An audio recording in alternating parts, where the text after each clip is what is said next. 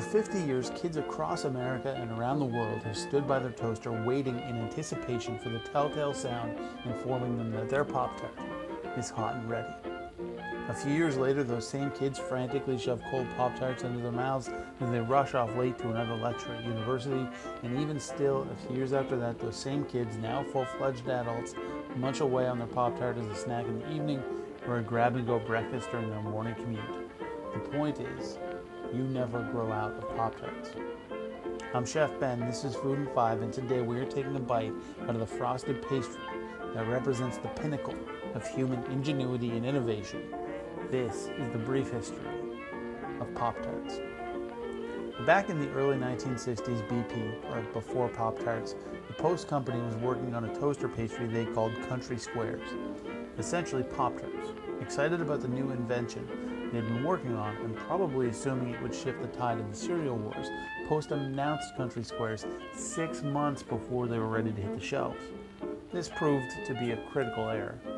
Post's main competitor, Kellogg's, immediately went to work on creating their own shelf-stable toaster pastry, and why wouldn't they?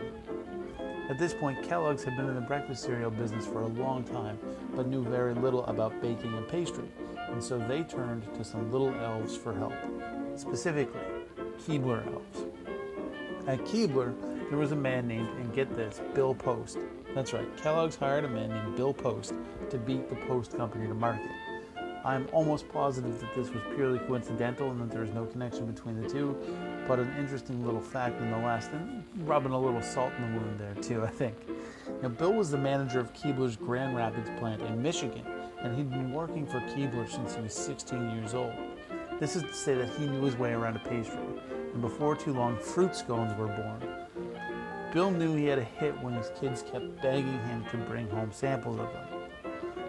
The thing is, fruit scones doesn't really have the same ring to it that Pop Tarts does, and so the name was changed, inspired by the pop art movement of the 1960s before they hit the shelves. But one big difference between Pop Tarts then and now is that they weren't iced, they were just plain on top with a slightly thicker pastry. Another difference is that there was a perforation running diagonally across the Pop Tart so that they could be split in half. Pop Tarts were launched regionally in Cleveland in late 1963. They were an instant hit, and Kellogg's decided uh, in early 1964 that it was time to ship them nationally. They were so confident in their product that they upped their order from 10,000 cases to 45,000 cases. Even with this, they sold out and had to issue a full page apology to their customers. They sold out, they couldn't believe it.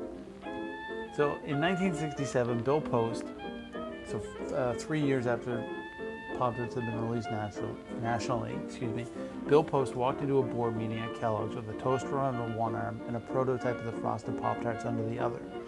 Up until this point, the bigwigs at Kellogg's didn't want to frost Pop Tarts, citing the fact that the icing would just melt off and cause fires. Though this very issue would lead to lawsuits down the road, um, in that meeting, Bill Post posted multiple iced Pop Tarts with no melting whatsoever.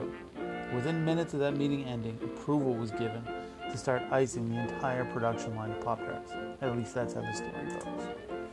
Now, over the years, many different companies have tried to take a piece of the toaster pastry market away from Kellogg's and Pop Tarts, but none have been overly successful.